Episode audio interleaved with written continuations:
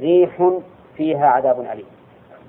إذ أرسلنا عليهم الريح العقيم. لكن قد تأتي الريح مفردة لكنها توصف بما يدل على الخير. مثل قوله حتى إذا كنتم في الفلك وجرينا بهم بريح طيبة. لأن الفلك لا يناسبها الرياح الذي يناسبها الريح الواحدة. لأن الرياح تعرقل سيرها. وكانت الأول كانت الفلك شراعية تمشي على حسب الهواء. فلو لو تصرفت الرياح لكان ذلك عائقا لها عن سيرها. فإذا جاءت ريح واحدة وكانت طيبة صار هذا أتم في النعمة. وقوله هنا في هذا الحديث ما هبت الريح إلا جثى إن صح الحديث. المراد الهبوب الشديد. الهبوب الشديد. ولهذا في صحيح البخاري أنها إذا عصفت الريح إذا عصفت عرف ذلك في وجهه صلى الله عليه وسلم. نعم. وعلى هذا فيكون هنا هبت إذا صح الحديث ويجثو على ركبتيه. معلوم ما يجثو إلا من أثر انفعال في نفسه. فإذا كان لا يعرف في وجهه عن الريح شيئا إلا إذا عصفت دل على أن المراد بقوله هنا إذا هبت يعني هبوبا عاصفا. أما الهبوب المكان فإن الرسول عليه الصلاة والسلام ما يفعل هذا. وفي هذا الحديث دليل على شدة مخافة الرسول صلى الله عليه وسلم من ربه وعقابه. ولهذا كان إذا رأى سحابا أو غيما صار يقبل ويدبر ويدخل ويخرج فتقول له عائشة يا رسول الله الناس إذا رأوا ذلك قد يستبشرون. فقال يا عائشة وما يؤمنني أن يكون فيه عذاب؟ قد عذب قوم بالريح. الله أكبر. عاد لما رأوا ريح مقبلة إيش قالوا؟ قالوا هذا عارض ممطرنا ما ظنوا أنه ريح تدمرهم فقال الله تعالى بل هو ما استعجلتم به ريح فيها عذاب أليم. تدمر كل شيء بأمر ربها. فأصبحوا لا يرى إلا مساكنهم. نسأل الله العافية. فالحاصل أنه كل من أن كل من كان بالله أعرف كان منه أخوف كل من كان بالله أعرف كان منه أخوف لأن الإنسان إذا نظر إلى ذنوبه وإلى تقصيره خاف من الله عز وجل. ولولا أن الإنسان يعتمد على عفو الله عز وجل وسعة رحمته وإحسانه لهلك. لكن يرجو ويخاف. إن نظر إلى عفو ربه وسعة فضله وإحسانه رجع وإن رأى إلى تقصيره قال إني خائف. وفي الحقيقة لا تنظر إلى تقصيرك باعتبار زمانك. إن نظرت إلى تقصيرك باعتبار زمانك قد تعجب بنفسك. لأنك قد ترى كل من حولك أقل منك في عبادة الله. لكن انظر إلى تقصيرك بالنسبة لمن سبقك. انظر إلى حال النبي عليه الصلاة والسلام وحال الصحابة رضي الله عنهم. نعم. عمر رضي الله عنه لما سمع القارئ يقرأ إن عذاب ربك لواقع ما له من دافع. مرض. مرض حتى صار يعاد من خوفه من الله عز وجل. ونحن تمر على قلوبنا هذه وكأنها قطعة ثلج. ما يهتم بها الإنسان. فأنت إذا أردت أن تعرف قصورك وتقصيرك فانظر إلى حال من سبق. أما إن نظرت إلى حال زمانك أنت بتقول ما شاء الله أنا أنا من أولياء الله. وهذا غلط. هذا غلط. لأن الكل عباد الله. الذين فيما سلف والذين في وقتنا هذا كلهم عباد الله. يجب أن يتعبد الله عز وجل بما شرع. ونحن إذا نظرنا إلى إلى حال الصحابة وحال التابعين وجدنا أن بيننا وبينهم كما بين الثرى والثريا وعرفنا تقصيرنا تماما. المهم أن الرسول صلى الله عليه وسلم كان يخاف وكان يفعل هكذا وقال اللهم اجعلها رحمة ولا تجعلها عذابا. تكون الريح رحمة وش الدليل؟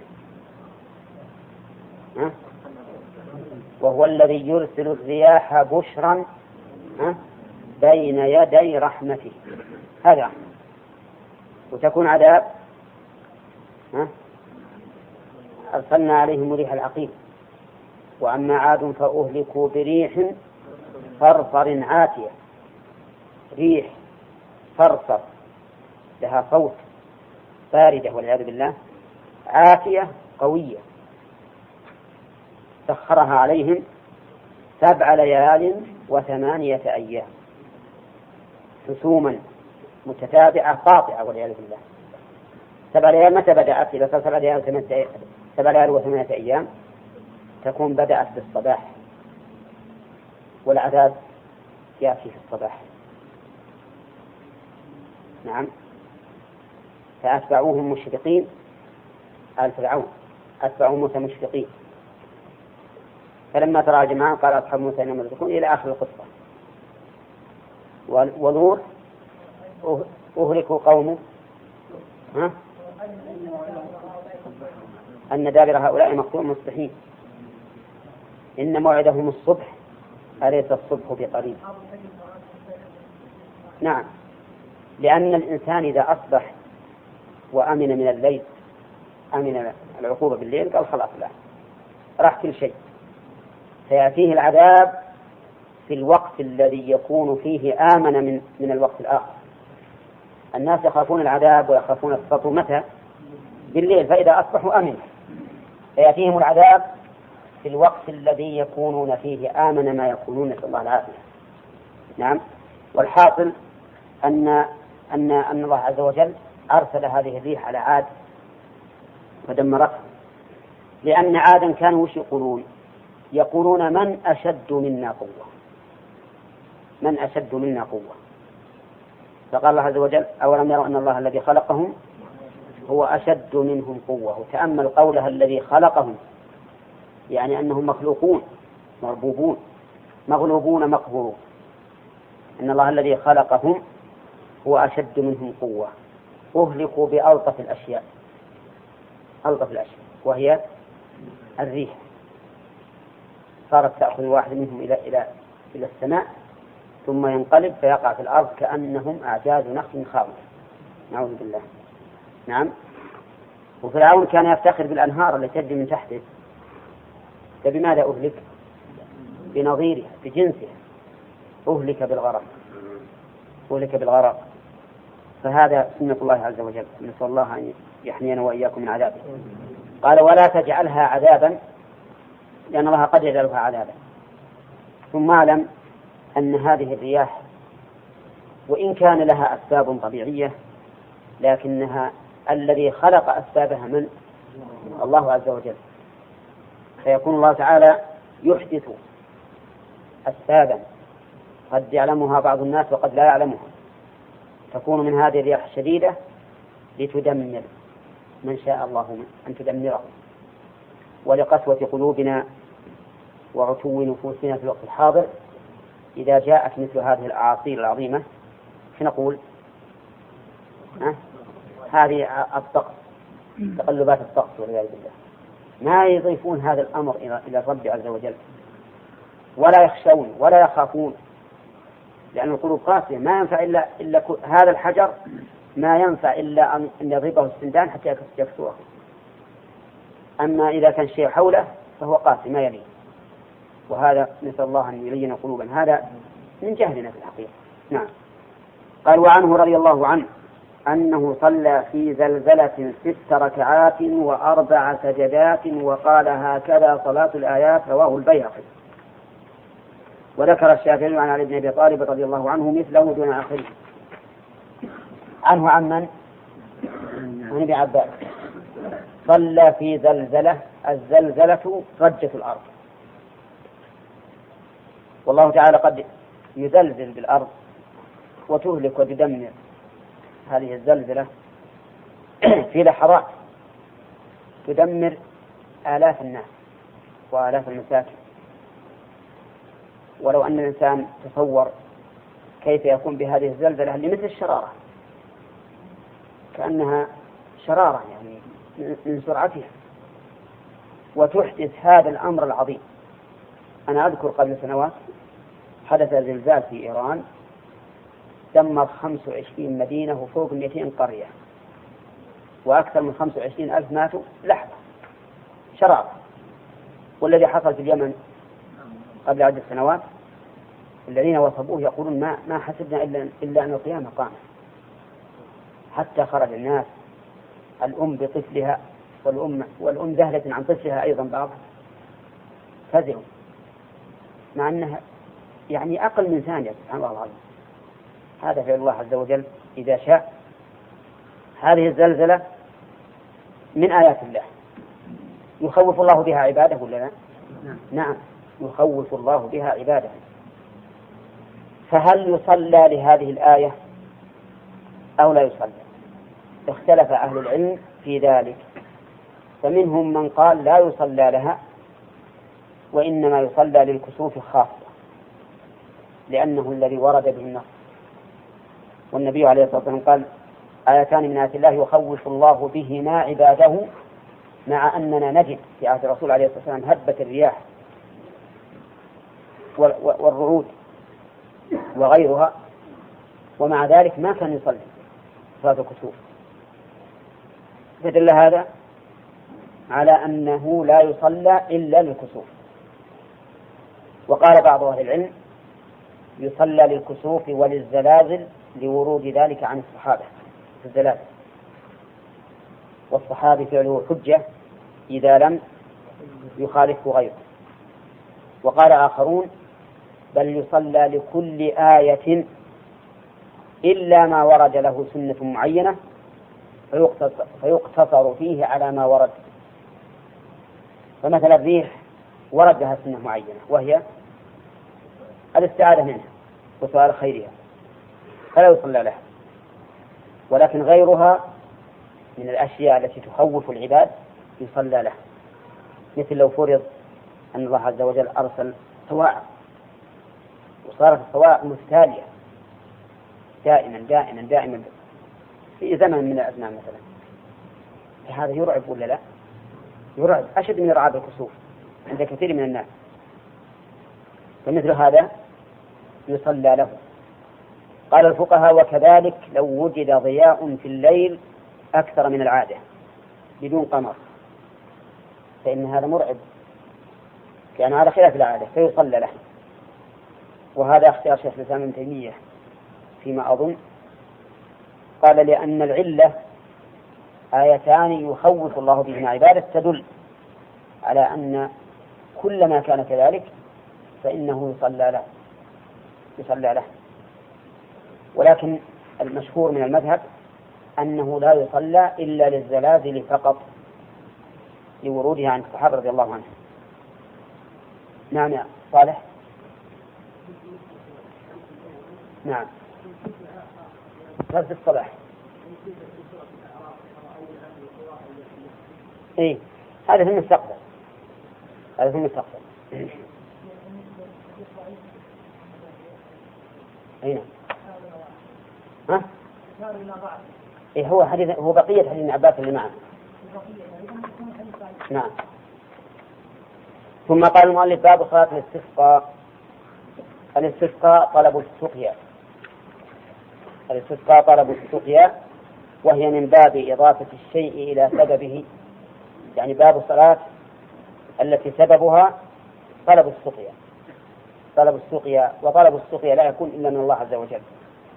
لأن الله تعالى هو وحده الذي ينزل الغيث واعلم أنه كما ثبت في الصحيح صحيح مسلم ليس السنة أن لا يمطر الناس ولكن السنة أن يمطروا فلا تنبت الأرض. نسأل الله العافية. يعني قد لا يأتي المطر وتنبت الأرض ببركة من الله عز وجل وقد يأتي المطر نعم. ولكن لا تنبت الأرض. وهذا مشاهد أحيانا. وعليه فإننا إذا طلبنا السقيا من الله عز وجل نطلب السقيا مع كونها غيثا. والغيث هو ما تزول به الشدة. الغوث ما تزول به الشدة. والاستسقاء له عدة أوجه. منها دعاء الناس أفرادا. كل يدعو مثلا في الصلاة يدعو في أي مناسبة هذا استسقاء. ومنها الاستسقاء في خطبة الجمعة كما في حديث أنس. ومنها الاستسقاء في أي مكان يطلب من أحد أن يدعو الله تعالى بالسقيا. وقد طلب الصحابة من الرسول عليه الصلاة والسلام أن يستسقي لهم مرة من المرات فقال اللهم أغثنا حتى يقوم أبو لبابة فيسد ثعلب مربده بردائه فأمطرت السماء وكثر المطر وخاف الناس. فماذا قالوا ما يمكن يقف المطر حتى يذهب هذا الرجل ويسد ثعلب مربده بردائه. ثعلب المربد يعني الشق الذي يدخل معه المطر. فذهب الرجل فسد ذلك الثعلب بردائه فما أن سده حتى توقف المطر سبحان الله العظيم. نعم هذا من آيات النبي عليه الصلاة والسلام ومن آيات الله. فإذا الاستسقاء طلب السقيا وهو على أوجه منها أن يدعو الناس أفرادا ومنها أن يدعى في خطبة الجمعة ومنها أن يدعى في أي مكان من من مما يسأل فيه الإنسان أن يستسقي ومنها وهو الرابع الصلاة أن يخرج إلى المصلى ويستسقي الناس. وهو عن ابن عباس رضي الله عنهما قال خرج النبي صلى الله عليه وسلم متواضعا متبذلا متخشعا مترسلا متضرعا. خمسة أوصاف. خرج متواضعا يعني في ضعف. ما معه جمهور يمشون بين يديه ولا عن خلفه ولا عن يمينه ولا عن شماله. ولا لبس اللامة ولا حمل السيف إنما خرج متواضعا عليه الصلاة والسلام. وهل خرج متجملا بثيابه؟ لا. ولهذا قال متبذلا يعني ليس عليه إلا لباس بذلة عادية. لأن هذا ما هو يوم فرح كيوم العيد حتى يخرج متجملا إنما هو يوم تضرع واستكانة وطلب وحاجة وفقر فخرج عليه الصلاة والسلام متبدلا متخشعا متخشعا يعني ظاهرا عليه الخشوع على هيئته وحركته ومشيه وعلى قلبه من باب أولى. إذا خشع القلب خشعت الجوارح. نعم. متخشعا مترسلا. مترسلا يعني في مشي. ما يسرع وهذا ترسل أكثر مما كان يعتاد عليه الصلاة والسلام. نعم والصفة الرابعة الخامسة متضرعا. إلى من؟ إلى الله عز وجل. يعني مظهرا للحاجة والفاقة والفقر لله سبحانه وتعالى. وهذا الأخير لا يعلم إلا بإخبار الرسول عليه الصلاة والسلام لأنه لأن محله القلب. الظاهر أن ابن عباس رضي الله عنه علم هذا من من إخبار الرسول عليه الصلاة والسلام له. فصلى ركعتين كما يصلي في العيد. لم يخطب خطبتكم هذه رواه الخمسة وصححه الترمذي وأبو عوان وابن حبان. فصلى ركعتين كما يصلي في العيد. يعني يكون فيها فيهما تكبير زائد؟ عجيب نعم. كما يصلي في العيد. ما قال ركعتين وسكت؟ ركعتين كما يصلي. كاف التشبيه وما مصدرية ويصلي فعل المضارع والمضارع منسبك بمصدر والتقدير ها؟ كصلاته في العيد. وقول لم يخطب خطبتكم هذه. يشير إلى خطبة ما نعلمها في الحقيقة ولا فسرها الشراح. وكأنهم بعد عهد الرسول عليه الصلاة والسلام صار الخطباء يأتون بخطب إما أنها مملة وإلا أن فيها أدعية أدعية مثلا غير مناسبة ما نعرف. المهم أنه لم ينفي الخطبة مطلقا وإنما نفى إيش؟ الخطبة التي تشبه خطبة هؤلاء. وعلى هذا فلا يكون في الحديث هذا دليل على أن الرسول لم يخطب.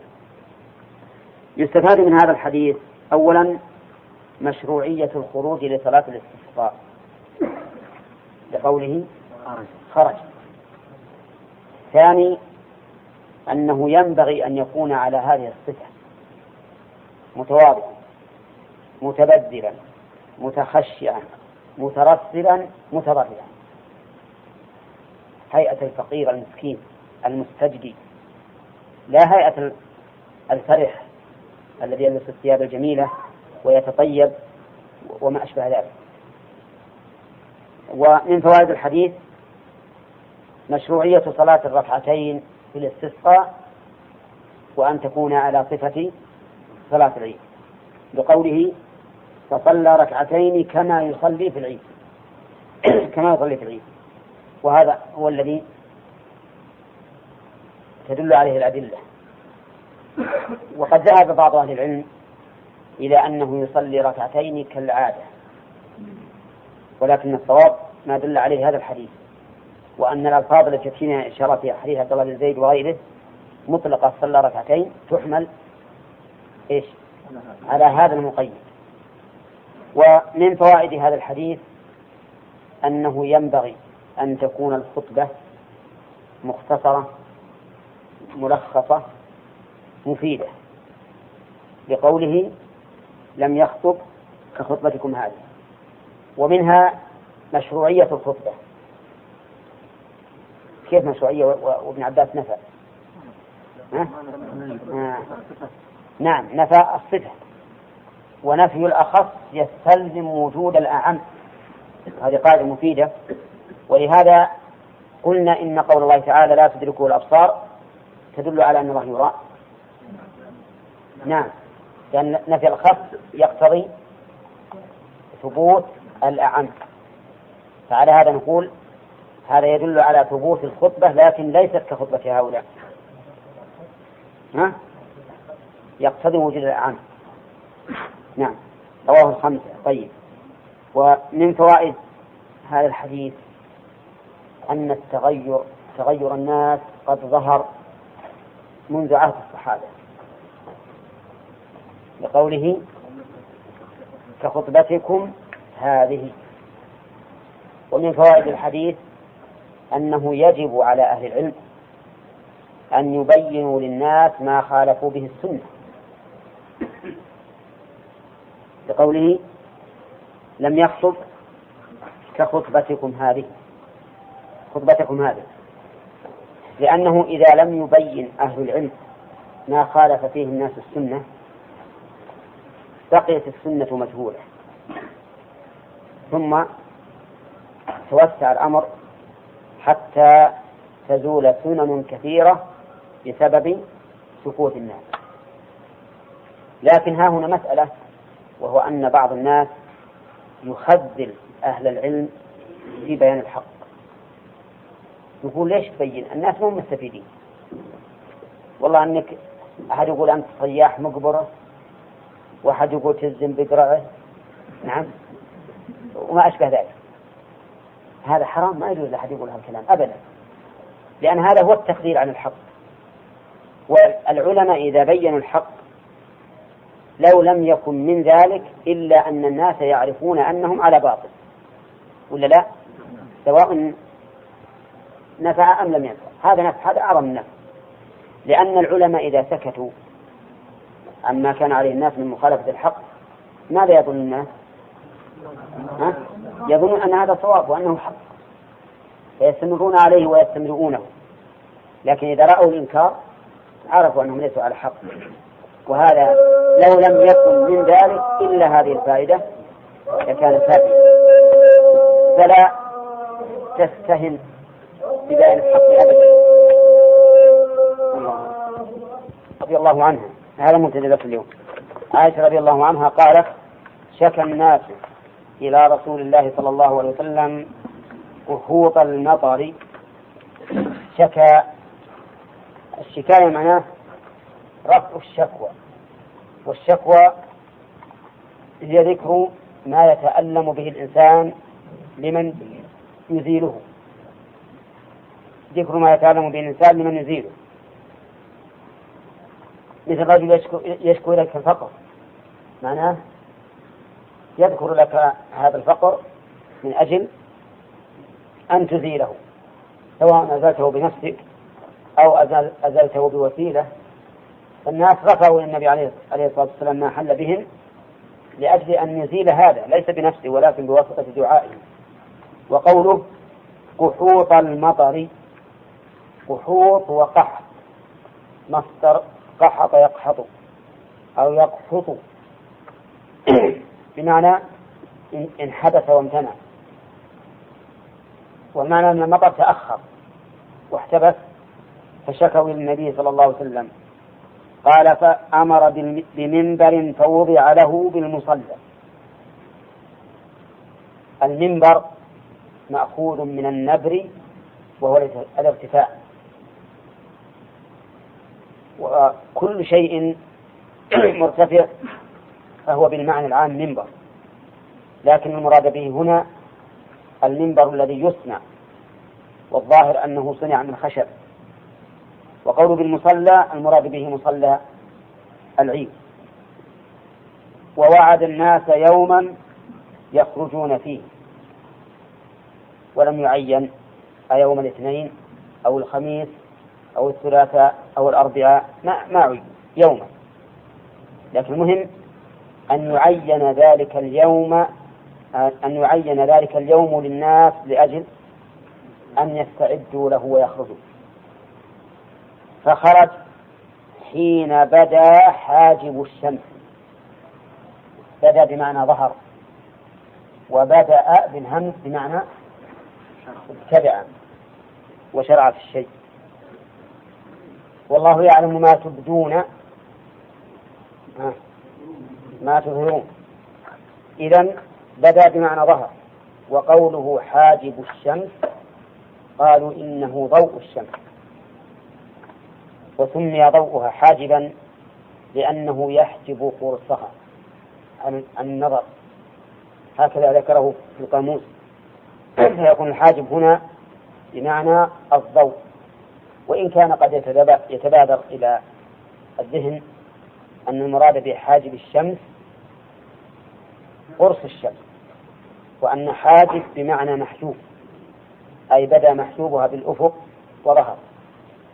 ولكن الذي في القاموس أن الحاجب هو الضوء وهذا يقتضي أن الشمس ارتفعت حتى صار لها شعاع يمنع من رؤية قرصها.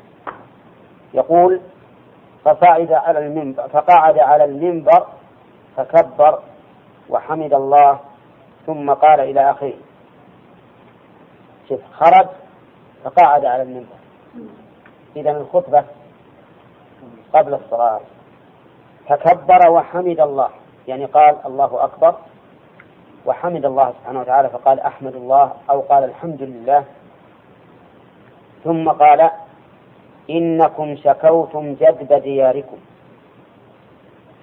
وتأمل أول الحديث يقول إنهم شكوا قحوط المطر وهنا قال النبي عليه الصلاة والسلام إنكم شكوتم جدب دياركم. لأن العبرة بجدب الديار لا بالمطر فالمطر قد ينزل وتجدب الديار. وجدبها بمعنى المحل المحل وعدم خروج النبات. ولهذا جاء في الحديث الصحيح الذي رواه مسلم ليس السنة ألا تمطروا إنما السنة أن تمطروا فلا تنبت الأرض شيئا. هذه السنة. ولهذا الرسول صلى الله عليه وسلم بين الشيء الذي هو المقصود وهو إيش؟ جدب الديار. وقد أمركم الله أن تدعوه لقوله تعالى وقال ربكم ادعوني أستجب لكم. وقال تعالى وإذا سألك عبادي عني فإني قريب أجيب دعوة الداعي إذا دعان فليستجيبوا لي وليؤمنوا بي لعلهم يرشدون. وقال تعالى ادعوا ربكم تضرعا وخفية إنه لا يحب المعتدين. والآيات في هذا المعنى كثيرة. وقول أمركم الله أن تدعوا أن تدعوه. لماذا لم يقل أن تدعوه؟ لأن أن تنصب ما الواو ما ما هي؟ هذه واو جماعة فهو إذا من الأفعال الخمسة فهو منصوب. لكن بحذف النون والواو فاعل. أن تدعوه ووعدكم أن يستجيب لكم. أين الوعد؟ وقال ربكم ادعوني أستجب لكم. وإذا سألك عبادي عني فإني قريب أجيب دعوة الداعي إذا دعان. الأولى أمر والثاني خبر الثاني خبر. وكلاهما لا يتخلف ما وعد الله به لأن الله تعالى لا يخلف الميعاد لتمام علمه وقدرته. وقوله ووعدكم أن يستجيب لكم. هل هذا على إطلاقه؟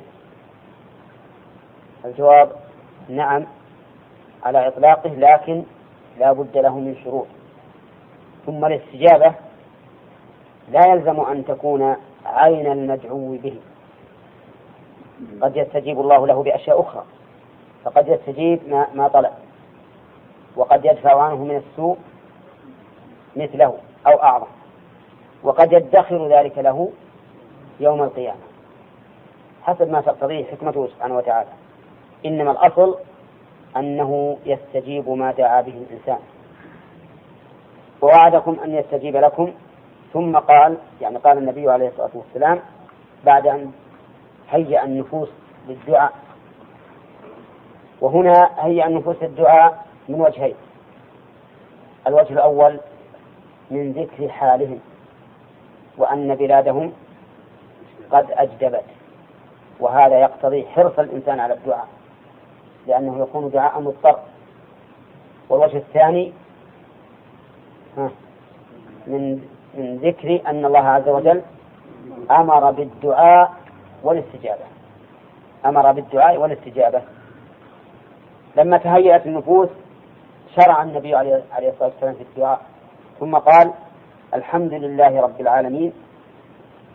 الرحمن الرحيم. مالك يوم الدين. بدأ بهذه الجمل أو بهذه الآيات الثلاث لأنها من أبلغ أو أبلغ ما يثني به الإنسان على ربه. الحمد لله يعني الوصف بصفات الكمال. على وجه الاستغراق والشمول والاستحقاق والاختصاص ثابت لمن؟ لله. ورب العالمين يعني خالقهم ومالكهم ومدبرهم. هذا رب العالمين. والعالمون كل كل من سوى الله. وهنا ذكر الألوهية الربوبية بعد الألوهية لتلازمهما. لأن كل من أقر بالربوبية لزمه أن يقر بالألوهية. نعم. ثم قال الرحمن الرحيم يعني ذو الرحمة الواسعة. الواصلة. الرحمة الواسعة من, من الرحمن والواصلة من الرحيم. وكلاهما يدل على الرحمة. وفي ذكر هذين الاسمين الكريمين بعد قوله رب العالمين إشارة إلى أن هذه الربوبية مبنية على الرحمة. أن ربوبية الله عز وجل مبنية على الرحمة. ولهذا قال الرحمن الرحيم. ثم قال مالك يوم الدين. مالك وملك قراءتان سبعيتان. فهو سبحانه وتعالى ملك مالك. وهاتان القراءتان كما مر.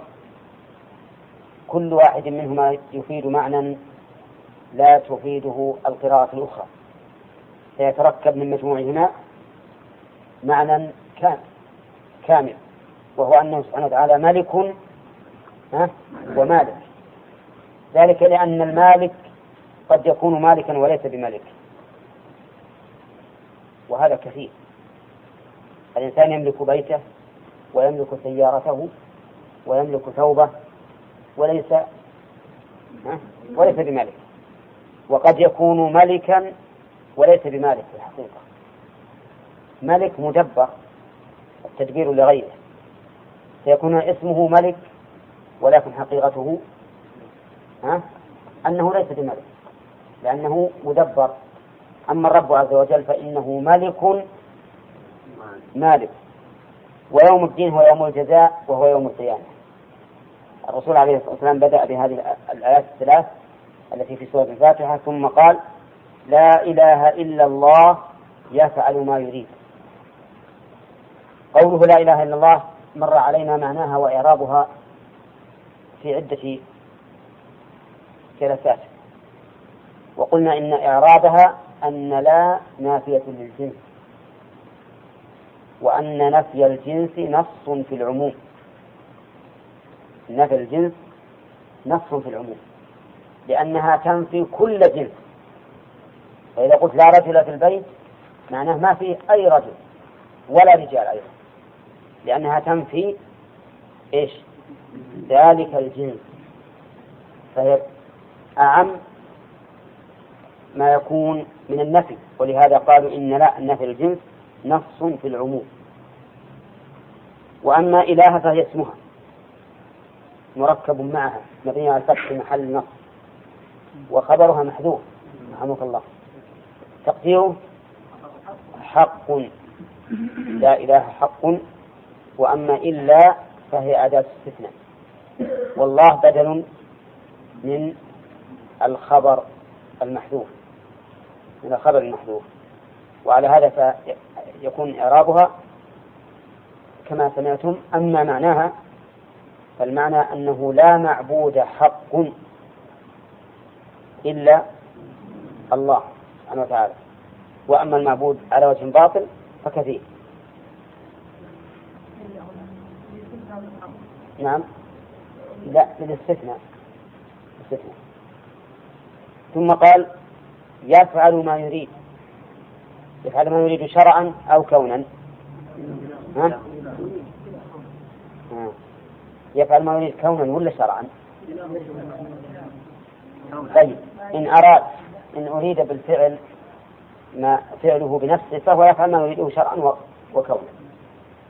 وإن أريد بالفعل فعل غيره فالمراد الإرادة الكونية لأن ما أراده شرعا قد لا يفعله الغير. يفعل ما يريد ثم قال اللهم أنت الله لا إله إلا أنت. اللهم يعني يا الله. حذفت منها النداء. وعوض عنها الميم. وأخرت الميم للبداءة بسم الله. وصارت الميم لأنها أدل على الجمع. كأن الإنسان جمع قلبه على ربه حينما ناداه بهذا. اللهم أنت الله لا إله إلا أنت.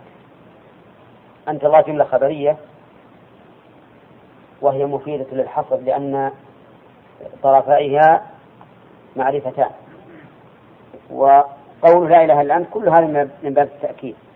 أنت الغني ونحن الفقراء. أنت الغني عن كل أحد. فهو سبحانه وتعالى غني بذاته عن كل مخلوقاته.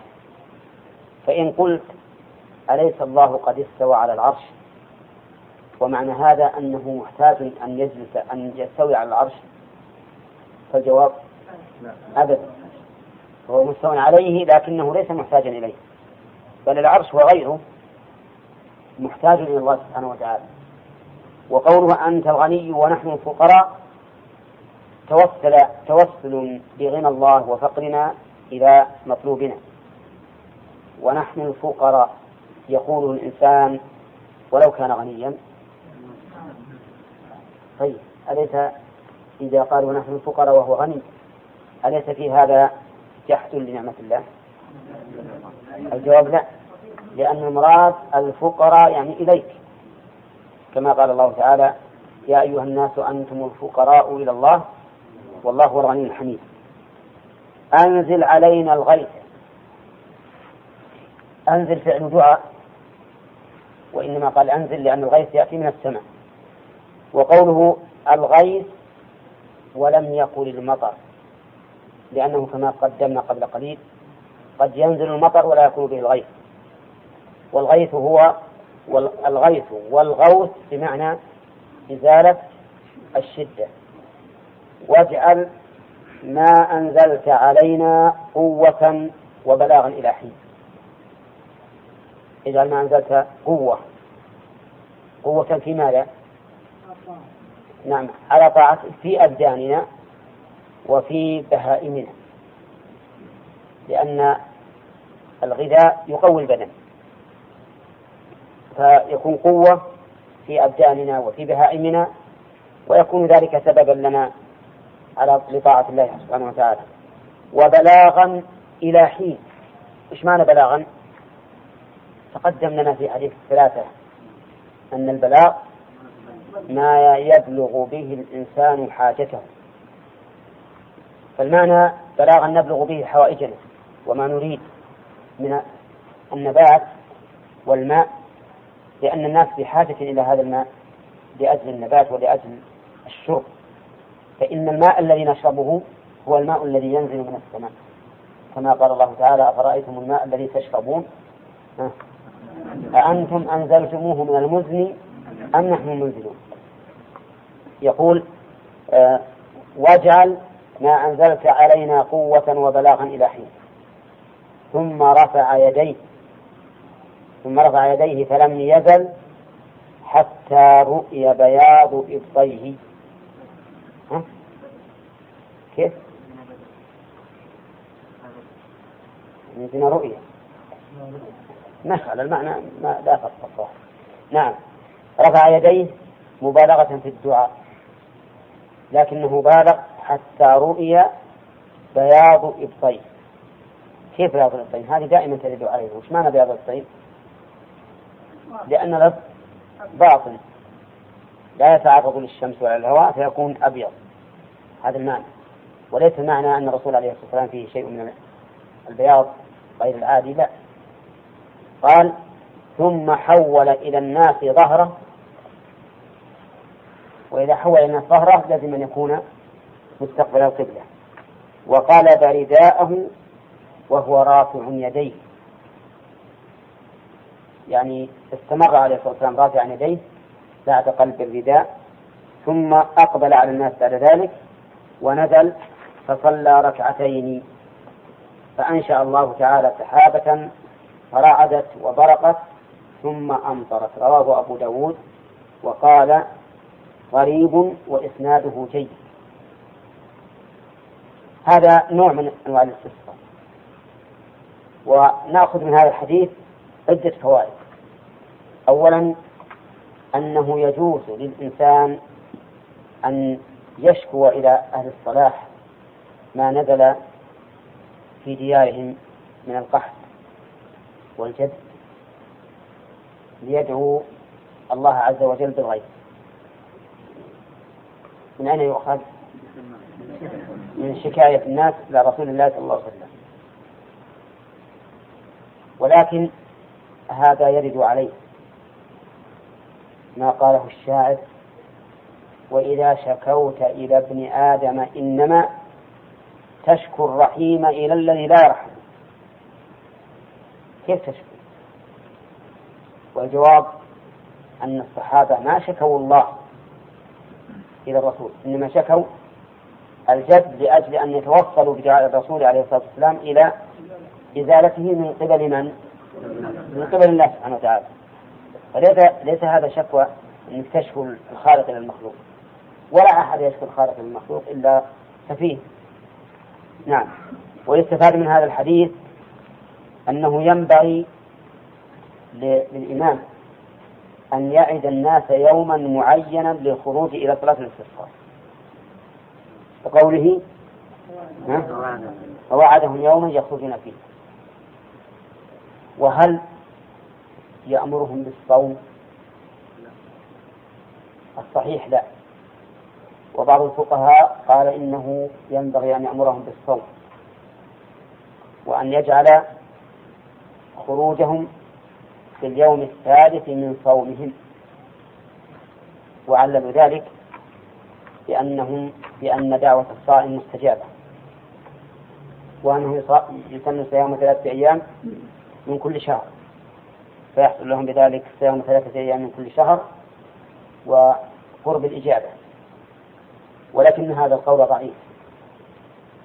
ووجه ضعفه ما سبق لنا مرارا من أن الشيء إذا وجد سببه في عهد الرسول صلى الله عليه وسلم ولم يذكر فيه سنة فالسنة تركه لأن السنة فعل وترك. فالرسول عليه الصلاة والسلام ما أمر الناس بأن يصوموا إنما وعدهم يوما يخرجون فيه. ومن فوائد الحديث أنه ينبغي أن يخطب في صلاة الاستسقاء على منبر خلاف صلاة العيد. استعمر بالمنبر بمنبر فوضع له ومن فوائده من فوائد الحديث أنه ينبغي أن تكون صلاة الاستسقاء في مكان صلاة العيد. بقوله في المصلى. ومن فوائد الحديث أنه ينبغي أن تكون صلاة الاستسقاء في أول النهار. ها؟ بقوله حين بدأ حاجب الشمس. وهل هذا وقت لازم بحيث لا تصح في غيره؟ نعم. لم يرد عن النبي عليه الصلاة والسلام فيما أعلم أنه استسقى بصلاة ما عدا أوقات النهي. وعلى هذا يجوز أن نستسقي بعد الظهر؟ أه؟ نعم يجوز. يجوز أن نستسقي في الليل؟ يجوز. هكذا قال أهل العلم. ولكن لا شك أن السنة والأفضل أن تكون في أول النهار كما فعل الرسول صلى الله عليه وسلم. نعم. دليلهم أن هذه سنة سنة نعم. أقول سنة لطلب الاستسقاء. أو سنة للاستسقاء فلا يتوقف لها وقت. ولكن كما قلت إن الأفضل أن لا يتجاوز الإنسان فيه ما جاءت به السنة. ومن فوائد الحديث أنه ينبغي لمن صلى صلاة الاستسقاء أن يذكر الناس بما يجلب بما يجلب هممهم واستعدادهم للدعاء. يؤخذ من قوله شكوتم جدب دياركم ومن فوائد هذا الحديث من فوائد هذا الحديث تذكير الناس تذكير الناس بما ذكر الله عز وجل. بقوله وقد أمركم الله أن تدعوه ووعدكم أن يستجيب لكم. ويستفاد من الآية الكريمة إثبات الأمر والوعد من الله عز وجل. أي وصفه بأنه آمر وبأنه واعد. لكن لا يسمى به لأن باب الصفة أوسع من باب التسمية. فإن الله تعالى يمكن أن يوصف بكل ما بكل فعل فعله على الوجه الذي ذكره عن نفسه. وأما التسمية فلا يسمى إلا بما سمى به نفسه. ومن فوائد الحديث أنه ينبغي بداءة الخطب بالحمد لقوله صلى الله عليه وسلم لقوله ثم قال الحمد لله رب العالمين. ومن فوائده عموم ربوبية الله عز وجل لقوله رب العالمين. نعم. لا بدأ بالحمد. لأنه أول ما رأى أو أول ما صعد المنبر كبر وحمد ما هو الخطبة هذه. لأنه قاعد وقعد على المنبر فكبر وحمد. ومن فوائد الحديث قلت عموم ربوبية الله عز وجل. والله عز وجل يذكر ربوبيته على صفة العموم. ويذكرها على صفة الخصوص. ولهذا قالوا إن الربوبية نوعان عامة وخاصة. كما أن العبودية نوعان عامة وخاصة. فباعتبار التدبير المطلق للخلق والملك والإيجاد هذه عامة. وباعتبار العناية الخاصة فإنها خاصة كما في قوله تعالى قالوا آمنا برب العالمين رب موسى وهارون. هذه الآية جمعت بين الربوبيتين. ومن فوائد الحديث وهو من فوائد الآية الكريمة أن ربوبية الله عز وجل مبنية على الرحمة.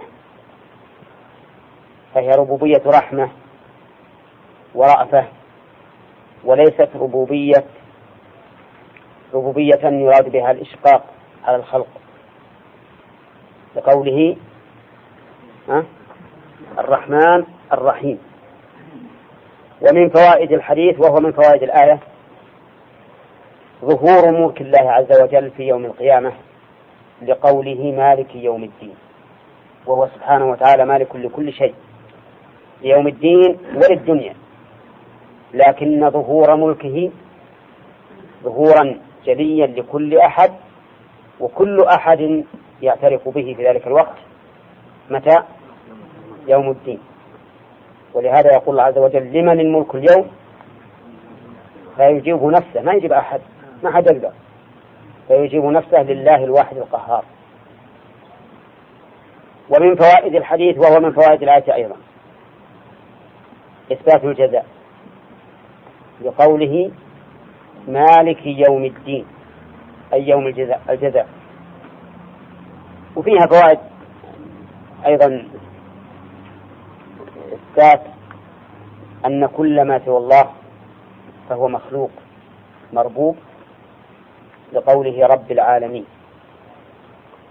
فإن العالمين كل من سوى الله فهو عالم. وسمي وسموا عالمين لأنهم علم على خالقهم سبحانه وتعالى. ومن فوائد الحديث إثبات انفراد الله عز وجل بالألوهية لقوله لا إله إلا لا إله إلا الله. وسبق لنا معناها وما يرد عليها والجواب عنه. إيش معناها؟ أي لا معبود حق إلا الله. ولا يرد عليها الأصنام التي اتخذوا آلهة لأنها ليست حقا. ومن فوائد الحديث أن الله عز وجل لا يمنعه شيء مما أراد. لقوله يفعل ما يريد. كل ما أراد عز وجل بالخلق فإنه يفعله. لا أحد يمنع لا أحد يمنعه.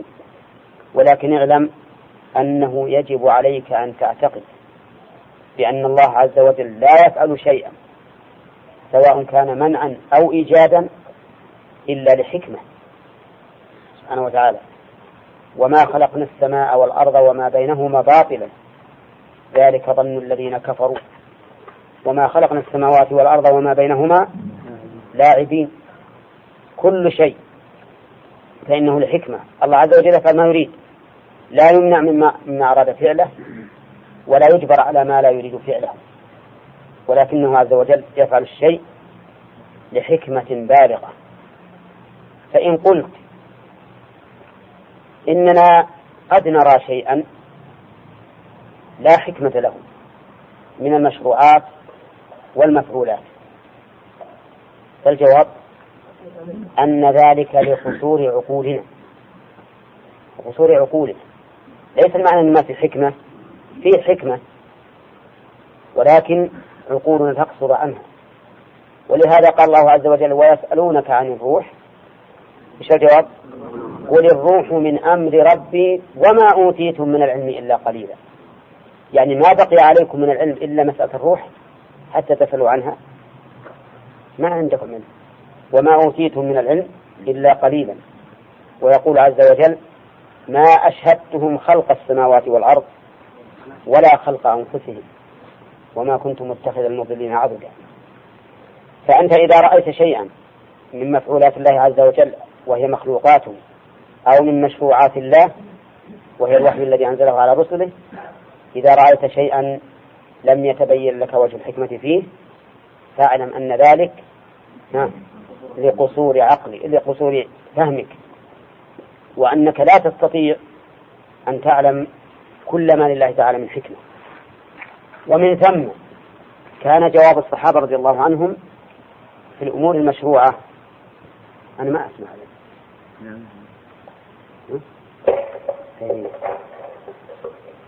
كان جواب الصحابة رضي الله عنهم في الأمور المشروعة إذا سئلوا ما الحكمة في كذا وش جوابهم؟ جوابهم أننا أمرنا بكذا ولم نؤمر بكذا أو نهينا عن كذا. عائشة رضي الله عنها لما سئلت ما بال الحائض تقضي الصوم ولا تقضي الصلاة؟ فقالت ها كان يصيبنا ذلك فنؤمر بقضاء الصوم ولا نؤمر بقضاء الصلاة. شوف الإنسان يطمئن لهذا الجواب. ما هو يروح يدور علل؟ يمكن تكون هي المقصودة للشرع ويمكن للشارع أو يمكن ويمكن أن لا تكون. ويمكن أن تكون مضطردة منعكسة ويمكن أن تكون منتقضة أليس كذلك؟ هذا ما حد يقدر يقول شيء. المؤمن ما يقول شيء فيه. نعم. وهكذا الرسول عليه الصلاة والسلام أخبر بأن الشيطان يأتي ابن آدم ويلقي في قلبه ما يتعاظم أن يتكلم به. وأخبر عليه الصلاة والسلام أن هذا صريح الإيمان وأن من أحس به فليستعذ بالله ولينتهي. خلاص. وأخبر أنه يقول أن الشيطان يأتي الإنسان يقول من خلق كذا من خلق كذا من خلق كذا. فإذا قال ذلك فليقول نعم حتى يقول من خلق الله. فإذا وصل ذلك فليستعيذ بالله ولينتهي أيضا. في رواية فليقول الله أحد صمد لم يلد ولم يولد ولم يكن له كفوا أحد. كل هذا يدلك على أن الإنسان يستسلم لحكم الله تعالى الكوني والشرعي طيب. آه، ومن فوائد الحديث تكرار التوحيد. لا سيما في مقام الدعاء. فإن مقام الدعاء ينبغي فيه البسط والتكرار. من أين يؤخذ؟ من قوله اللهم أنت الله لا إله إلا أنت. نعم. مع أنه قال بالأول لا إله إلا الله. لكن مقام الدعاء ينبغي فيه البسط. كما أن ذلك أيضا توطئة لما يأتي بعده. كما أن ذلك أيضا توطئة لما يأتي بعده. وهو قوله أنت الغني إلى آخره. طيب. البسط في الدعاء مشروع. وله أمثلة كثيرة. نعم. رب اغفر لي وارحمني واهدني واجبرني وعافني وارزقني. كل هذه متداخلة. كلها داخلة في الرحمة. ولا لا؟ اللهم اغفر لي ذنبي كله. دقه وجله سره وعلانيته وأوله وآخره. في تكرار؟ ها؟ نعم لكنه في فائدة. اللهم اغفر لحينا وميتنا وشاهدنا وغائبنا وصغيرنا وكبيرنا وذكرنا وأنثانا. يكفي أن تقول اللهم اغفر لحينا وميتنا. لكن في تكرار الدعاء فائدتان. الفائدة الأولى أن فيه تفصيلا. التفصيل. الفائدة الثانية أنه مناجاة للرب عز وجل. والإنسان يحب أن يطول الكلام مع حبيبه. أليس كذلك؟ أنت إذا كنت تحب صديقا لك تود أن تبقى معه كل الليل والنهار تتكلم معه. فكذلك رب عز وجل وهو أحب ما يكون للإنسان المؤمن يحب أن يكرر معه سبحانه وتعالى لأنه يناجيه. الفائدة الثالثة أنا قلت فائدتين وهي ثلاث. الفائدة الثالثة أن كل جملة فيها إظهار الفقر إلى الله عز وجل. فيها إظهار الفقر إلى الله وظهور الفقر إلى الله وإظهار الفقر إليه سبحانه وتعالى من أسباب إجابة الدعاء. ولهذا توسل موسى عليه الصلاة والسلام توسل إلى الله تعالى بذكر حاله. فقال رب إني لما أنزلت إلي من خير فقير. ما ذكر دعاء؟ ذكر حاله أنه مفتقر الله عز وجل مفتقر لما أنزل إليه من الخير. وهذا توسل. وأيوب إذ نادى ربه أني مسني الضر. هذه حال. وأنت أرحم الراحمين. هذا التوسل الله بأسمائه. المهم أن من فوائد التكرار ثلاث. أن من فوائد ذكر الدعاء ثلاث فوائد التي ذكرناها. ثم ويستفاد من الحديث يستفاد من الحديث غنى الله المطلق. المطلق عن كل شيء. لقوله أنت الغني. أنت الغني. وهو سبحانه وتعالى غني عن كل أحد بذاته. بذاته. غني عن السماوات وعن الأرض وعن الأكل وعن الشرب وعن وعن أي إنسان ينصره من ذل. كما قال الله تعالى ولم يكن له شريك في الملك ولم يكن له نعم قبله. وقل الحمد لله الذي لم يتخذ ولدا. ولم يكن له شريك في الملك ولم يكن له ولي من الذل. وكبره تكبيرا. ويستفاد منه أن الخلق كلهم فقراء إلى الله. من قوله ونحن الفقراء. نعم. ويستفاد من هذه الأوصاف الماضية كلها كلها أنه ينبغي للداعي أن يتوسل إلى الله تعالى بدعائه أن يتوسل إلى الله تعالى حين الدعاء بأسماء الله وصفاته وبذكر حاله هو. كل ما سبق فيها الثناء على الله تعالى بما يستحق. وفيها ذكر حال الداعي. ولا أدري هل نحن هل نحن تكلمنا على التوسل؟ ما تكلمنا عليه. طيب. ممكن نتوكل عليه لأنه مهم. ها؟ أو نعم ندعو ندعو فيه حتى يأتي به نعم. ها؟ يأتي بالحديث الآخر اللي بعده إن شاء الله. نعم. ويستفاد من الحديث من هذا الحديث أن الإنسان إذا دعا ينبغي أن يدعو بما فيه الفائدة حيث قال أنزل علينا الغيث. يعني المطر الذي تزول به الشدة. لماذا؟ لأن المطر قد ينزل ولا تزول به الشدة. كما ثبت في صحيح مسلم ليس السنة ليس السنة ألا تمطروا إنما السنة أن تمطروا ولا تنبت الأرض شيئا. وهذا هو الحقيقة. ومن فوائد الحديث أنه ينبغي الإنسان أيضا أن يكرر الدعاء في قوله واجعل ما أنزلت قوة لنا وبلاغا إلى حين. ومن فوائده أنه من فوائد الحديث أنه ينبغي رفع اليدين في دعاء الاستسقاء. ها؟ لقوله ثم رفع يديه. ومن فوائده إثبات علو الله. وغير ثم رفع يديه يعني إلى الله عز وجل. نعم. ومن فوائده أيضا أنه لا يرفع في الخطبة لا ترفع اليدان في الخطبة إلا في طلب الاستسقاء أو إلا في الاستسقاء.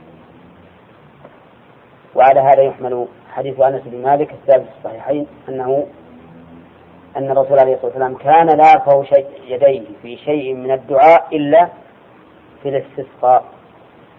فيحمل على أن المراد في حال الخطبة. نعم. ومن فوائده المبالغة في الرفع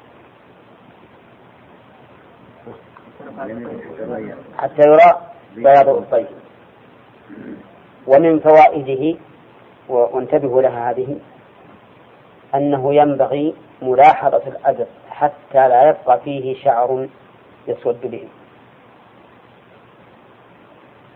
ها؟ يمكن حتى يرى بياض طيب ها؟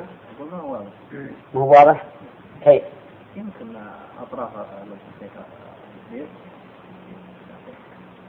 يعني ما في. لا أنا أقول يمكن بس ما أدري هل هذا من هل ذكر هذا من خصائص الرسول عليه الصلاة والسلام أنه لا ينبت له شعر أبد هذا ما أدري. إنما إذا لم يثبت فالأصل أن الرسول يلاحظه عليه الصلاة والسلام لأنه من الفطرة. ومن فوائد الحديث أن الأبر ليس بعورة. أولى وأعلى البدن كله ليس بعورة فإن قلت هذا يعارضه الحديث حديث أبي هريرة لا يصلي أحدكم في الثوب الواحد ليس على عاتقه منه شيء ها؟ فما هو الجمع؟ ليس في السنة ها؟ ليس في السنة لا أنا أقول آه. يحمل على الاستحباب يحمل هذا على الاستحباب. وقد يحمل على أن هذا في الصلاة وأنه في الصلاة ينبغي للإنسان أن يكون قد أخذ كامل لباسه. لقوله صلى الله عليه وسلم لقوله تعالى يا بني آدم خذوا زينتكم عند كل مسجد. نعم. لا هو الغالب أن الإنسان إذا إذا ستر كتفيه الغالب أنه وقد وقد يقال إنه إنه إنه قد يكون على الكتفين الرداء. نعم وإذا رفع يديه تظهر. لكن الكلام على أنه إذا كان الأبط ليس بعورة فالذي فوقه من باب أولى. فيحمل حديث أبي هريرة على الاستحباب. ويستفاد من هذا الحديث أنه ينبغي في خطبة الاستسقاء أن يتجه الإمام إلى القبلة ويقلب رداءه. لقول ثم حول إلى ظهره وقلب رداءه نعم. وما هي الحكمة في قلب الرداء؟ أظن تكلمنا عليها. أجل ما شرحناها.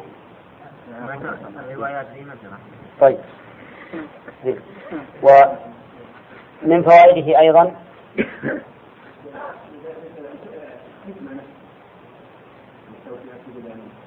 وإذا سأل أيضا سؤاله هل الحامل لذلك التعنت؟ أو الحامل على ذلك العلم الاسترشاد يختلف أيضا. طيب يقول ومن فوائد الحديث أن صلاة الاستسقاء بعد الخطبة. لقوله ثم أقبل على الناس ونزل فصلى ركعتين. وهذا ظاهر أنهما بعد الخطبة. ومن فوائد الحديث بيان قدرة الله سبحانه وتعالى في قوله فأنشأ الله سحابة فرعدت وبرقت. نعم. أيهما الأول الرعد والبرق؟ البرق؟ البرق إيه. الضوء أسرع من الصوت.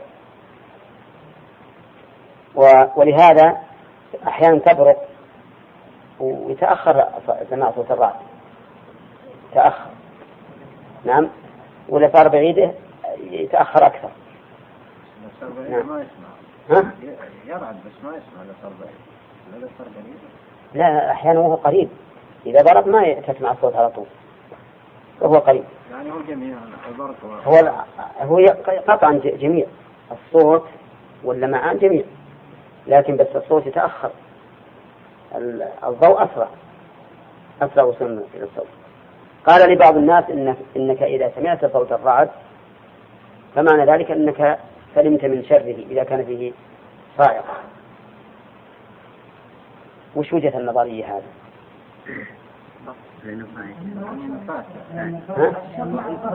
ها؟ نعم لأن الضوء يستر اي نعم. وهذه نسأل الله السلامة الصاعقة تكون من نفس هذا الضوء. الشحنة الكهربائية فإذا انطفأ معناه ما صار شيء. نعم. ويستفاد من هذا الحديث إضافة الشيء إلى سببه. ها؟ إن شاء الله. اللهم سبب الأسباب. ما هو من هذا؟ وأمطرت أيضا ثم أمطرت والله تعالى هو الذي ينزل المطر لكنها هي سبب سبب. ومن فوائد الحديث أيضا أن الله عز وجل ربط الأسباب بمسبباتها وهذا من بالغ حكمته. وإلا فهو قادر على أن ينزل مطرا بدون بدون سحاب وبدون رعد ولا برق. ولكنه عز وجل ربط كل شيء بسببه. وأحيانا تحدث الأمور بدون أسباب معهولة مثل ما خلق عيسى عليه الصلاة والسلام خلقه بدون أب خلق حواء بدون بدون أم. قال وقصة نبدأ الدرس الآن. في المناقشات هذه تكفي المناقشات نعم. يوجه الناس إلى ما ذكر الله عن نفسه بأنه أمر ووعد هنا هذا الخطبة. نعم ذكر قاعد على المنبر وما ذكر صيامه اي نعم كان يخطب قائما عليه الصلاة والسلام.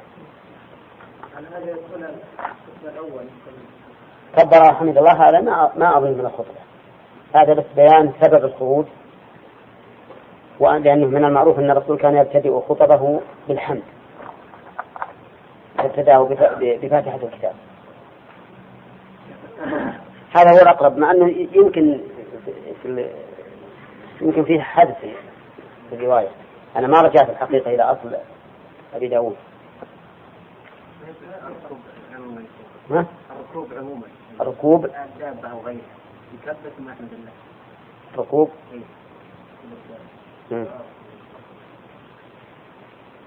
لماذا تحتاج إلى تفكير. تأمل.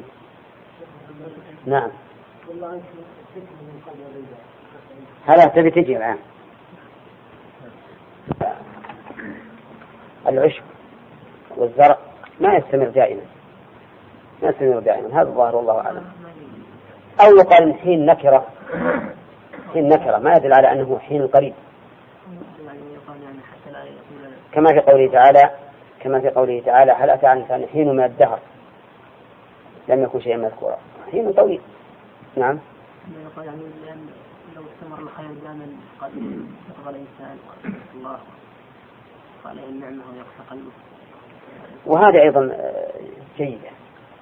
يعني إلى حين حتى لا يبصر الناس وينسون الله ولا يدعونه نعم. كيف تدخل في الإنسان وكيف تخرج من الإنسان. يعني يبغون تفصيل كامل. إي نعم هذا ظاهر السؤال.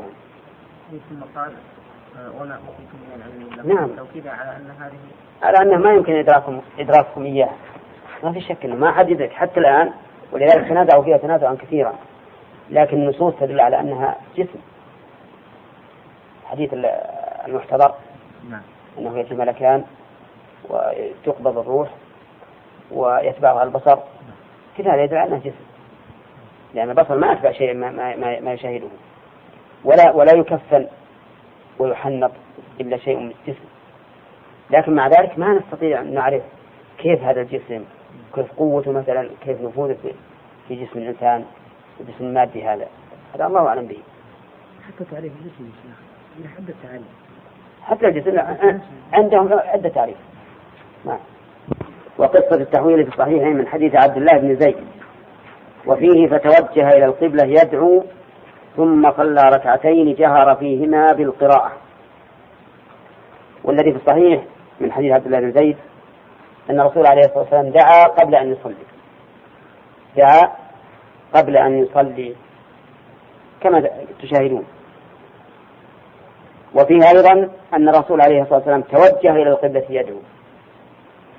وظاهره أيضا أنه خرج ثم اتجه إلى القبلة وجعل يدعو ثم صلى ركعتين. فإما أن يقال إن الحديث الأول الذي رواه أبو داود إنه إن فيه تفصيل أكثر وأن الحديث الذي في الصحيح ما ذكر كل ما فعل الرسول عليه الصلاة والسلام. وإما أن يقال إنها صفات متعددة لأن الاستسقاء ليس كالكسوف لم يقع إلا مرة. أن الرسول عليه الصلاة والسلام يفعل هذا أحيانا وهذا أحيانا كما يكون ذلك في بعض العبادات. ويكون النبي صلى الله عليه وسلم مرة بدأ بالصلاة قبل الخطبة ومرة بدأ بالخطبة أو بالدعاء قبل الصلاة. وهذا هو الأرجح أن السنة في ذلك مختلفة. يعني معناها أنها متنوعة قصد. هي مختلفة؟ متنوعة. وأن الاستسقاء السنة فيه أن يكون أحيانا قبل أحيانا تكون الخطبة قبل الصلاة وأحيانا تكون الخطبة بعد الصلاة. وفي أيضا آه، في حديث عبد الله بن زيد فائدة زائدة على ما سبق أنه جهر فيهما بالقراءة. وإذا تدبرت هدي النبي عليه الصلاة والسلام وجدت أن الصلاة النهارية قراءتها سرية إلا إلا في الاجتماع العام كصلاة الجمعة وصلاة العيدين وصلاة الكسوف وصلاة الاستسقاء لأنها تجمع كل الناس فكان الرسول يجهر فيها. وللدار قطني من مرسل أبي جعفر الباقر أبي جعفر الباقر. وحول رداءه ليتحول القحط. الباقر لا الباقر بالراء. نعم الباقر. وصف بذلك رحمه الله لأنه كثير العلم. كأنه بقر العلم وأدركه وغاص إلى غوره. نعم. لا لا. أنا رحمه الله. وإذا قلت رضي الله عنه ما في مانع لكن المعروف عندهم أن رضي الله عنه إنما تكون للصحابي. وقوله حول رداءه ليتحول القحط. هذا بيان حكمة التحويل. يعني أن يتحول لكن كيف يكون له أثر في تحول القحط؟ تحويل الرداء ليتحول القحط. قال أهل العلم من هذا من باب التفاؤل على الله عز وجل. والنبي عليه الصلاة والسلام كان يحب الفأل ويكره التشاؤم. فهذا من باب التفاؤل على الله تعالى أن يقلب حالنا مما هي عليه الآن إلى حال أخرى. وفيها أيضا فائدة ثانية وهو أنه لما كان لباس اللباس نوعين. لباس التقوى ولباس الزينة وستر العورة. كأنك حينما قلبت لباس الزينة وستر العورة كأنك تعبر بأنك سوف تلتزم بقلب اللباس لباس التقوى. من المعاصية إلى إلى الطاعة. لأن ما أصاب الناس من المصائب ومنها القحط إنما يكون بمعاصيهم فكأنك تشير إلى أنك ملتزم بأن تقلب لباس الدين من لباس المعصية إلى لباس الطاعة. ويكون في هذا فائدتان. أما بالنسبة لنا فإن الفوائد لنا ثلاث. أولا اتباع السنة. والاقتداء بالرسول عليه الصلاة والسلام. وهذا كاف عن كل حكمة.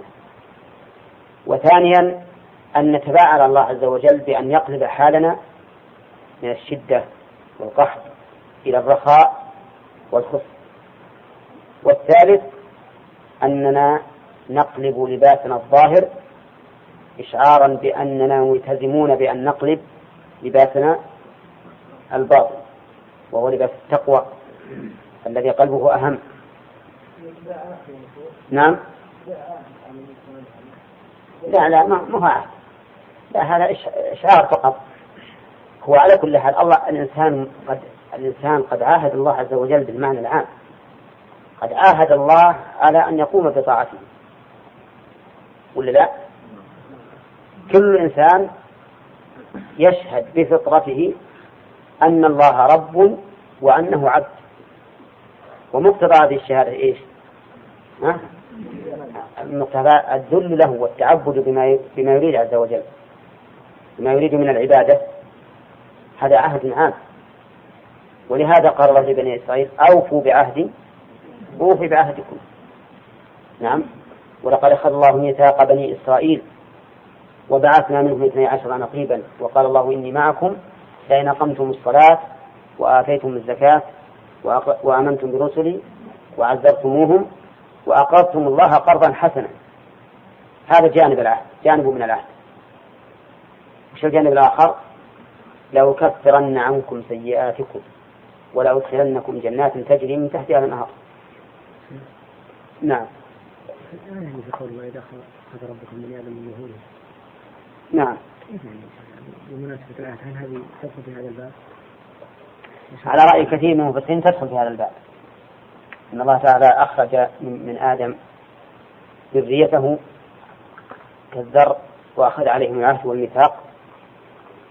وعلى رأي الرأي الثاني أن المراد بالعهد ما ركزه الله تعالى في الفطر من معرفة الإنسان ربه وأن وأنه عبد ذليل فهو ما يدخل في هذا إلا بالمعنى العام وأن نقول إن الله لما ركب فيك هذه الفطرة وهي معرفة التوحيد توحيد الله عز وجل والإقرار به وأنه الرب وأنت العبد فهذا مثل عهد. هنا هل يجوز القنوت في هذه الصلاة؟ طبعا نعم.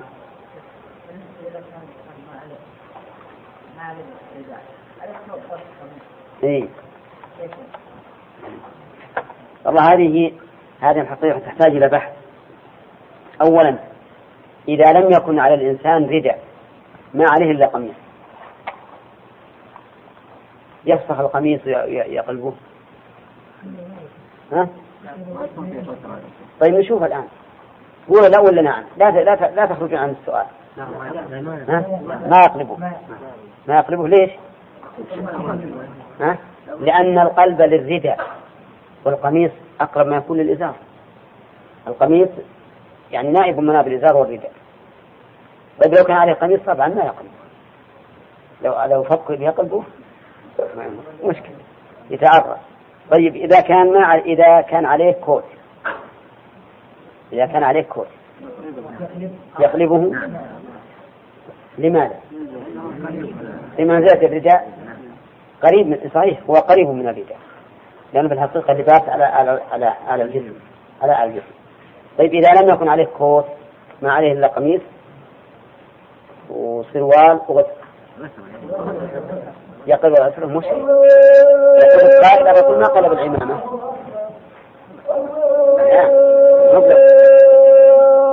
نعم هذه هذه انتبهوا له فكروا فيه فكروا فيه المسجد يوم الجمعة والنبي صلى الله عليه وسلم قائم يخطب فقال يا رسول الله هلكت الأموال وانقطعت السبل. فادعو الله عز وجل يغيثنا. فرفع يديه ثم قال اللهم أغثنا اللهم أغثنا ذكر وذكر. فذكر حديث وفيه الدعاء بإمساكها متفق عليه. يقول والنبي صلى الله عليه وسلم قائم يخطب. الجملة هذه في موضع نصب الحال. وقوله قائم خبر المبتدأ ويخطب يجوز أن تكون خبرا ثانيا ويجوز أن تكون حالا من الضمير المستتر في قائم وقوله هلكت الأموال ما المراد بالأموال؟ الأموال التي يتوقف بقاؤها على السيل والكسب مثل الإبل والبقر والغنم المواشي ومثل الزروع أيضا. انقطعت السبل السبل الطرق وانقطاعها لأجل ضعف الإبل التي تحمل الناس في هذه الطرق. هزلت حتى كانت لا لا تسير بالناس وقوله فادعوا الله عز وجل يغيثنا يعني اسأله. لأن الله عز وجل هو الذي إليه الملجأ. أمن يجيب المضطر إذا دعاه ويكشف السوء ويجعلكم خلفاء الأرض؟ أإله مع الله؟ الجواب لا. قليلا ما تذكرون. والله عز وجل هو ملجأ الخلق. إذا أصابتهم الضراء ما يجأرون إلا إلى الله سبحانه وتعالى. قال الله تعالى وما بكم من نعمة فمن الله ثم إذا مسكم الضر فإليه تجأرون. وقول فادعوا الله عز وجل يغيثنا. فيها إشكال من الناحية من الناحية اللغوية. فما هو الإشكال؟ وما الجواب عليه؟ طيب هذا الإشكال. يعني قد يكون متبادل الإنسان أن يكون الصواب فادعوا الله يغثنا نعم. فما هو الجواب على هذا الإشكال؟ الجواب أن هذه الجملة ليست جوابا للطلب بل هي بيان لما يقصده السائل من الدعاء. فهي بيان في الجملة الاستئنافية بيان لما يريده السائل مما طلبه من النبي صلى الله عليه وسلم وهو أنه يريد, يريد الغيب. قال فرفع يديه نحو السماء ثم قال اللهم أغثنا سبق لنا أن اللهم حمد. هي يا الله لكن حذفت الياء ولو كانها بالميم وجعلت أصل اللهم يا الله. نعم. فحذفت الياء ياء النداء. حذفت ياء النداء. وعوض عنها الميم. وجعلت الميم في الآخر تيمنا بالبداءة بسم الله سبحانه عز وجل. أغثنا هذه فعل الأمر ولا فعل الدعاء؟ فعل الدعاء. لأن كل طلب يوجه إلى الله عز وجل. لا يمكن أن يكون أمرا. وإنما هو دعاء. ومعنى أغثنا يعني أزل عنا الشدة. لأن الغوث هو إزالة الشدة. وهذا الحديث كما ترون معناه أن هذا الرجل دخل والرسول عليه الصلاة والسلام يخطب الناس يوم الجمعة. فتكلم مع الرسول عليه الصلاة والسلام هذا الكلام وبين له أنه في حاجة إلى الكلام حيث إنه إن الأموال قد هلكت والسبل قد انقطعت وهو في حاجة إلى أن يطلب من النبي عليه الصلاة والسلام أن يدعو الله له بالغيب. فأجابه النبي عليه الصلاة والسلام ودعا الله. رفع يديه وقال اللهم أغثنا اللهم أغثنا. قال أنس رضي الله عنه راوي الحديث والله ما في السماء من سحاب ولا قزعة. سحاب يعني منتشر واسع ولا قزعة قطعة من الغيث وما بيننا وبين سلع من بيت ولا دار. سلع جبل في المدينة معروف تأتي من نحوه السحب يعني السماء صافية صحو فأنشأ الله تعالى سحابة خرجت من وراء السلع مثل الترس صغيرة ثم ارتفعت في السماء وانتشرت ورعدت وبرقت فأمطرت فلم ينزل الرسول صلى الله عليه وسلم من منبره إلا والمطر يتحادر من لحيته. سبحان الله. هذه قدرة عظيمة من الرب عز وجل. لو اجتمع الخلق كلهم على أن يأتوا بمثل هذا ما أتوا به. وهي آية للرسول عليه الصلاة والسلام دالة على صدقه لأن الله تعالى أجاب دعاءه في هذا المشهد العظيم وبهذه القدرة التامة والسرعة البالغة. ثم بقي المطر سبتا كاملا يعني من الجمعة إلى الجمعة والسماء تمطر. فجاء رجل من الجمعة الثانية أو الرجل الأول. فقال يا رسول الله غرق المال وتهدم البناء. من كثرة السيول غرق الزرع. وربما تكون الأودية حملت بعض المواشي فأغرقتها غرق المال وتهدم البناء. فادعوا الله يمسكها. فرفع النبي عليه الصلاة والسلام يديه وقال اللهم حوالينا ولا علينا. اللهم على الآكام والضراع وبطون الأودية ومنابت الشجر وجعل يشير حوالينا بيده عليه الصلاة والسلام فما يشير إلى ناحية إلا انفرجت بإذن الله ما هو بقدرة النبي عليه الصلاة والسلام ولكن بإذن الله لأنه يقول اللهم حوالينا يسأل الله.